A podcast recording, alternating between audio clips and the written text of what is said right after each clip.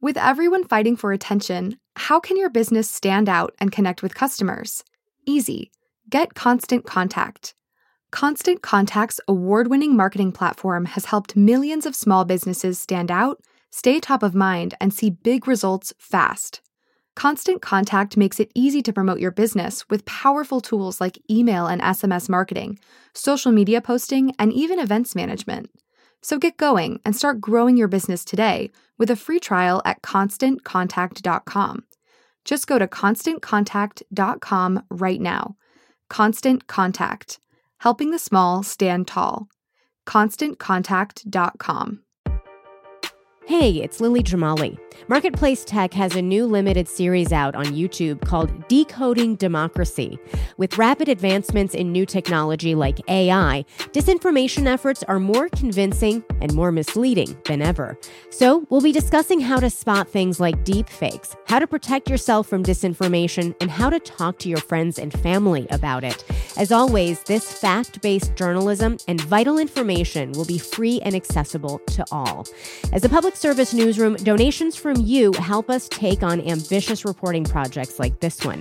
Every single gift makes a difference. Go to marketplace.org slash give tech. Tracking activity that's hidden by design.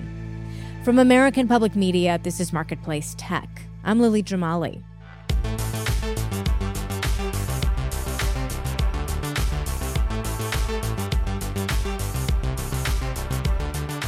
I admit it. On more than one occasion, I have ragged on AI on this program. Like pretty much any technology, generative artificial intelligence can be used for unsavory things. But today we look at a positive use case by researchers at the nonprofit Global Fishing Watch. They've spent years tracking human activity on the oceans, and there's a lot out there that has long flown under the radar of monitoring systems. That includes so called dark fleets involved in illegal and unregulated fishing. A new study published in the journal Nature uses artificial intelligence to make a more accurate map of that activity. That's according to David Kroodsma, Director of Research and Innovation at Global Fishing Watch we produced the first ever global maps of fishing activity uh, about five years ago using transponders from vessels, vessels that broadcast their GPS positions. And that was really exciting. However, there was a huge problem, which is we had no idea how many boats did not broadcast their positions, and we didn't know how much we were missing.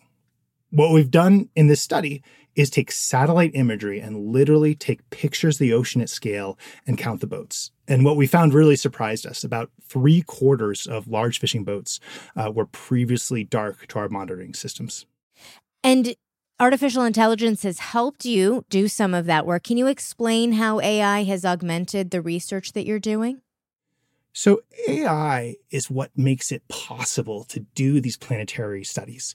You imagine an analyst could sit and look at one of these pictures and label where there are boats and then match them up to GPS positions. But with AI, we can do this at scale. And we processed about 2 million gigabytes of satellite imagery.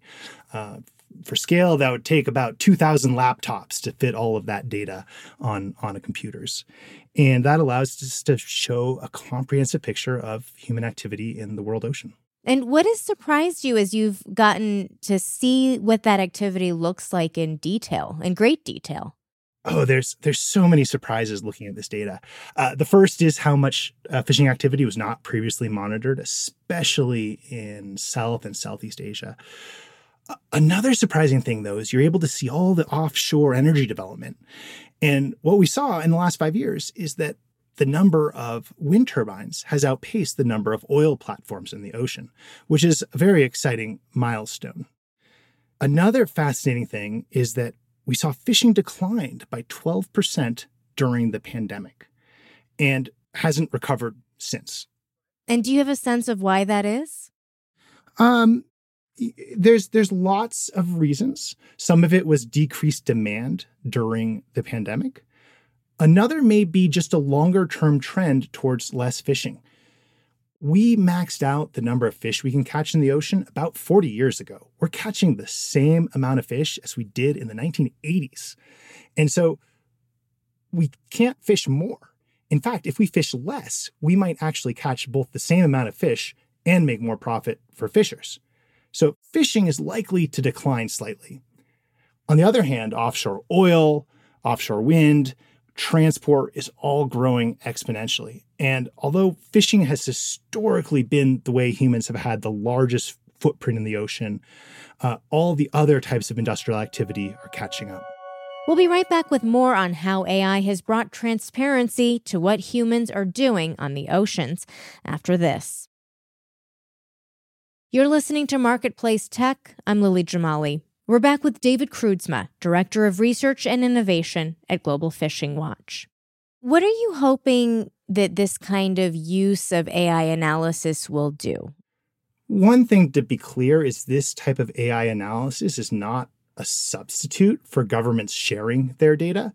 Governments have all types of information about what fishing activity is happening, where there's oil development, um, where wind development is happening, and that information is not necessarily public. And them sharing that information is extremely important. Artificial intelligence can fill in the gaps. It can tell us where we need to help build out those maps. It can tell us where uh, human activity is, is happening. It provides us that global picture and um, points us towards the information we need to manage the ocean better. Every other breath you take is oxygen that was produced by the ocean.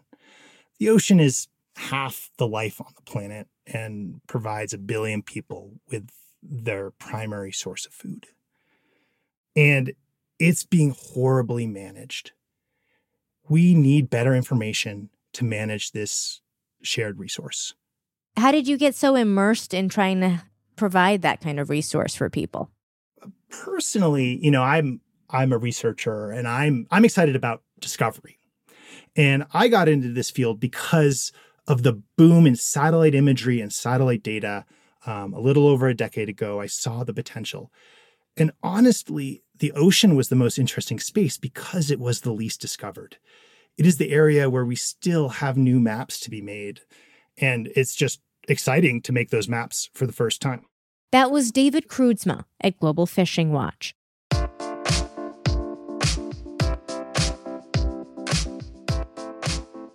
You can check out an interactive map based on the research done by David and his team.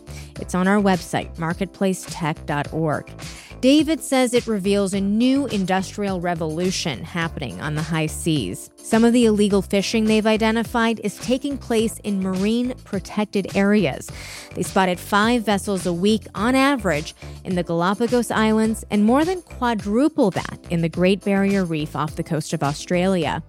These are among the best monitored reserves in the world, according to The Guardian. David hopes this more accurate map his team has been building can help track greenhouse gas emissions at sea and marine degradation caused by oil pollution. Also, important to note that the largest cases of illegal fishing and forced labor took place on vessels that did not use tracking devices. Daniel Shin produced this episode. I'm Lily Jamali, and that's Marketplace Tech. This is APM. We all want to be our best selves, but it can be an expensive journey. From experimenting with alternative medicine, I was working with a natural, holistic nutritionist and never really thought about the cost. To splurging on fast fashion. I was spending like all my tips. I was definitely spending like $200 a week. I'm Reema Khrais, host of Marketplace's This Is Uncomfortable this season, we explore the cost of self care and the real motivations behind our spending choices. Listen to This Is Uncomfortable wherever you get your podcasts.